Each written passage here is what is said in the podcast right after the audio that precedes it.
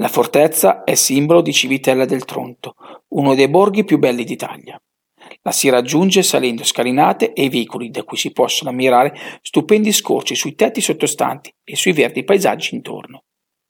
La fortezza di Civitella del Tronto, che sovrasta il centro storico, rappresenta l'ultimo baluardo bordonico di Napoli ed il regno delle due Sicilie, che resistette al comando piemontese, arrendendosi addirittura tre giorni dopo l'unità d'Italia. I suoi 25.000 metri quadri le garantiscono il primato tra le città fortificate più grandi d'Europa.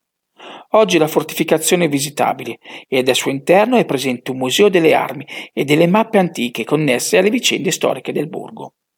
All'esterno invece è circondata da un incantevole panorama. Lo sguardo spazia dalle case in pietra sottostanti ai grandi massicci dell'Appennine abruzzese fino al mare Adriatico.